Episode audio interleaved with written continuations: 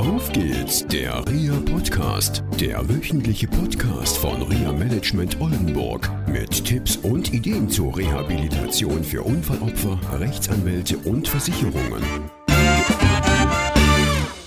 Katrin, dritte Folge von Auf geht's der Reha Podcast. Wahnsinn. Ja, Wahnsinn. Schon drei Folgen. Toll. Ja, und vielen Dank für das Feedback für die ersten beiden Folgen. Also ich war ein bisschen überrascht von der Menge an E-Mails. Das war toll.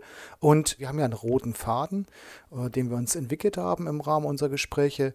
Und wir haben unser Programm etwas umgeändert. Nicht umgeschmissen, sondern umgeändert. Genau. Heute überraschen wir Sie. Wir wollten heute eigentlich mit Kommunikation starten. Ja, und bei den letzten E-Mails, die ich gelesen habe, wurde immer klarer letztendlich das Thema Neutralitätsgesetz, Reha-Dienste ist ein großes Thema und viele wissen gar nicht, ja, was machen die jetzt wirklich konkret? Da waren wir noch nicht so im Thema drin. Wir haben so nur, sage ich mal, vielleicht die Oberfläche angekratzt, wenn man das so sagen darf. Mhm. Okay. Mhm. Und ja, was stand so in den E-Mails drin für Fragen? Genau, also die zentralste Frage, die immer wieder aufgetaucht ist, ist eigentlich, was macht denn ein Reha-Dienstanbieter so? Was kann ich denn äh, mir davon erwarten oder wo ist die Unterstützung? Und ähm, ja, wann macht es für den einzelnen Betroffenen Sinn, einen Reha-Dienstleister anzusprechen? Ich denke, dass jede Klientin und jeder Klient sich seinen Reha-Dienst aussucht. Die Gespräche, die ich immer wieder geführt habe mit Klientinnen und Klienten, gingen immer immer auf das gleiche Thema raus. Ich habe viel probiert hm. und es hat nichts funktioniert. Ich habe viele Ärzte ausprobiert, Therapeutinnen und Therapeuten. Ich habe viele Hilfsmittel bekommen und die haben letztendlich nicht zum Beispiel zur Mobilität geführt. Und ja, damit verbunden war dann auch, das war alles nicht das, was ich wollte. Das war, gehörte nicht zu meinem Ziel. Und ähm, letztendlich ist es eine Sache der Zielfindung erstmal und des eigenen Ziele haben und auch des Anspruches, und das haben wir in der zweiten Folge schon mal angedeutet gehabt, was will ich wirklich in mein Leben reinholen, so sage ich das mal ein bisschen esoterisch, ähm, aber es ist letztendlich so, was will ich wirklich erreichen? Und das ist wirklich das zentrale Thema. Und damit verbunden ist dann auch die Wahl des Reha-Dienstes. Wer nur Beratung haben möchte, denke ich mal, der wird seinen Reha-Dienst finden. Da gibt es genug draußen. Äh, wer sich wirklich verändern will und seine eigenen Ziele verfolgen will, und da geht es nicht um finanzielle Ziele, sondern es geht um Ziele wie, ich kann wieder zum Sport gehen mhm. mit meiner Behinderung. Das heißt nicht den alten Sport, den man vielleicht gemacht hat, sondern neuen Sport machen. Ich finde wieder eine Arbeit und ich mache mir Gedanken darüber, wie ist mein Leben in der Zukunft. Und äh, wie gesagt, das ist eine Unterstützungsmöglichkeit durch Reha-Dienste. Da gibt es verschiedene. Es gibt welche, die machen reine Beratung. Bei uns bei Reha Management Oldenburg ist das Ganze noch etwas verstärkt mit Reha-Coaching. Mhm. Genau, und wichtig ist, dass wenn diese Ziele klar sind und die Unterstützung in dem Coaching auch erfolgt ist, dass dann diese Ziele auch auf die ganzen Anbieter abgestimmt werden. Eben, ne? wenn Ärzte und Therapeuten zwar vor Ort sind, aber das alles nicht so wirklich zielführend ist, dass diese Ziele auch so transparent vermittelt werden, dass alle an einem Strang ziehen. Genau, alle sollen an einem Strang ziehen, das ist ein gutes Stichwort. Das heißt, ähm, ein Reha-Dienst sollte Problemlöser für die Klientinnen und die Klienten sein. Äh, es sollte so sein, dass auch wirklich die Klientin oder der Klient darüber nachdenken darf, ist die Beraterin oder der Berater, der mich jetzt besucht, auch wirklich die richtige Wahl. Das sollte man sich vielleicht auch zwei, drei anschauen, wenn man unsicher ist. Also da mhm. ruhig mal reinfühlen in sich selber und sagen, okay, ist das eine Person, der ich was anvertraue und die es dann nicht weitergibt, entsprechend des Neutralitätsgesetzes, oder möchte ich mich überhaupt einer solchen Person öffnen? Und da sollte schon die Möglichkeit bestehen, mal zwei, drei Gespräche auszutesten und, wenn notwendig, wenn es der erste Reha-Dienstleister nicht ist, vielleicht auch einen zweiten oder dritten Mal auszuprobieren. Mhm. Das ist also gar kein Problem, dass man sozusagen auch wirklich sagen kann, nö, nach zweimal, das war es jetzt noch nicht?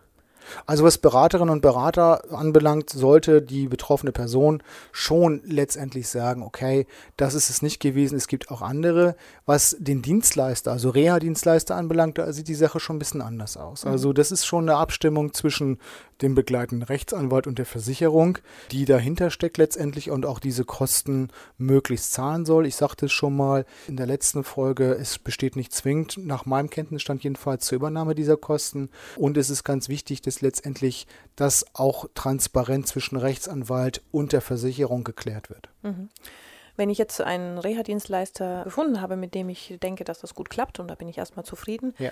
woran kann ich das denn erkennen, ob der auch gute Arbeit leistet? Dein Leben sollte sich verändern in die Richtung, die du haben willst. Das ist der wichtige Punkt. Es sollte Struktur reinkommen. Wichtig ist in der Struktur, dass medizinische Meinungen zum Beispiel eingeholt werden, Zweitmeinung, davon spreche ich. Also wenn Sachen unklar ist. Also ich hatte diesen, diesen Betroffenen in einer südniedersächsischen Großstadt. Der ist von den Therapeutinnen und Therapeuten und Ärzten in seiner Stadt als Simulant hingestellt worden. Wir haben letztendlich in einer großen Klinik in Hamburg ihn vorgestellt und stellte sich raus, er hat richtig große Probleme mit Knochenalterung und so weiter und so weiter und er war mehrere Monate in dieser Klinik. Ich glaube, dass es eine Möglichkeit oder ein wichtiger Punkt ist, dass die Betroffene oder der Betroffene einfach merken, okay, es geht in eine Richtung, meine Probleme werden gelöst. Also ich verstehe Reha-Beratung und Reha-Coaching so, dass es eine Problemlösungssituation ist. Und zum Beispiel Reha-Dienstleister vermitteln zum Beispiel Hilfe, wenn es um Pflege geht, auch Pflegeberatung. Und da geht es halt um die Frage, welcher ist der richtige Pflegedienst? Will ich überhaupt einen Pflegedienst haben? Wollen die Angehörigen selber pflegen? Das ist zum Beispiel ein Punkt, den Reha-Dienstleister anbieten sollten. Äh, es geht zum Beispiel auch darum, nach der medizinischen Rehabilitation oder schon während der medizinischen Rehabilitation zu klären, wie geht's, wenn es überhaupt die Fragestellung ist, im Beruf weiter? Was ist da sinnvoll? Ist ein Verbleiben im alten Beruf sinnvoll oder sollte rechtzeitig schon mal eine neue Richtung herausgeguckt werden? Und wenn wir zum Beispiel an Kinder und Jugendliche denken, geht es auch darum, nehmen wir mal das Beispiel Schädel-Hirntrauma. Ist es die richtige Schulform? Muss Unterstützung geleistet werden? Also ich denke da nicht zwingend an Förderunterricht, sondern vielleicht an Lerncoaching oder solche Geschichten. Und ist es sinnvoll, sich schon während der Schulzeit zum Beispiel über Beruf zu unterhalten? Das ist ja auch ein ganz wichtiger Punkt, weil wenn jemand 13, 14 Jahre alt ist, dann kommt die Berufswahl sehr, sehr schnell nahe. Und dann darf man schon rechtzeitig darüber einen Austausch herbeiführen. Wie sieht es aus? Wo geht's hin? Manchmal haben Jugendliche so tolle Vorstellungen nach dem Schädelhirntrauma. Sie wollen, ich sag mal, Pilot werden und äh, es reicht dann nicht mal für einen Arbeiter für serielle Tätigkeiten. Und da darf man auch Realismus reinbringen. Und ich glaube, das ist auch ganz wichtig, zum Beispiel für die Jugendlichen und auch für die Versicherer. Ja, Mhm. damit sie auch planen können. Was sind für Mittel notwendig, was muss noch aufgewendet werden. Das ist zum Beispiel eine Aufgabe des Reha-Dienstes. Und was auch dazu gehört, ist natürlich, stell dir einen Querschnittgelähmten vor. Der kann zwar Auto fahren, das Auto muss umgebaut werden. Das heißt, da gibt es Unterstützungsmöglichkeiten oder es muss das Haus umgebaut werden. Da gibt es auch Unterstützungsmöglichkeiten. Und wenn die Betroffenen und Betroffenen halt äh, sich einen Reha-Dienstleister aussuchen, dann sollte er das schon in seinem Programm haben oder Netzwerkpartner, die das leisten können. Mhm. Man merkt also daran für unsere Zuhörerinnen und Zuhörer, dass wenn sie vor einem Problem stehen, mit dem sie nicht zufrieden sind, zum Beispiel wenn sie mit einem Hilfsmittel versorgt sind, was nicht gut ist für sie, Ja, und der Reha-Dienstleister bietet ihnen keine Alternative an. ja. Das wäre ein Merkmal, wo man sagt, "Hm, keine gute Unterstützung. Nachfragen, Nachfragen. Mhm. nachfragen. Also ein Reha-Dienstleister sollte immer Alternativen anbieten. Oder so beraten, dass Alternativen nicht möglich sind. Es gibt auch oft Fälle, das muss man ganz ehrlich dazu sagen, wo Ideen da sind und ich sprach vorhin von diesem Jugendlichen, der Pilot werden will. Mhm. Und da geht es einfach darum, auch Realismus reinzubringen. Mhm. Ja, es geht einfach darum, dass letztendlich auch, und das hat auch was mit Kosten zu tun, auch realistische Sichtweisen auch dazu führen, letztendlich realistische Ziele zu erreichen. Und es ist auch ganz wichtig, da teilweise ein Stück auch zu bremsen. Mhm. Wobei zu viel Bremsen in meiner Welt nicht gut ist, sondern einfach auch freien Raum zu lassen für neue Ziele und einfach diese Ziele auch zu verfolgen. Wir hatten in der letzten Folge von dieser Frau berichtet, die drei Kinder hat und so weiter und so weiter. Und da sind schon teilweise unrealistische Ziele von ihr genannt worden. Da darf ich als Coach auch letztendlich mal steuernd einwirken. Nur diese erstmal scheinenden unrealistischen Ziele bringen neue Ziele und Perspektiven mit sich. Und da sollte ein Reha-Dienstleister auf jeden Fall schon dran arbeiten dürfen und im Sinne aller Beteiligten, also der Betroffenen, der Angehörigen, der Rechtsanwälte und der Versicherung, das Richtige herauszuarbeiten und auch transparent zu machen. Mhm. Also ist am wichtigsten die Frage, dass sich jeder Zuhörer die Frage stellt, was will ich? Richtig? Ja, und wie kann ich diese Ziele verfolgen? Genau. Ja. Und was willst du erreichen? Wirklich erreichen? Darum geht es. Und dabei unterstützt ein Reha-Dienstleister. Unter anderem sollte er das in meiner Welt zu tun, ja. Ja. Okay. Was sollte er denn nicht tun?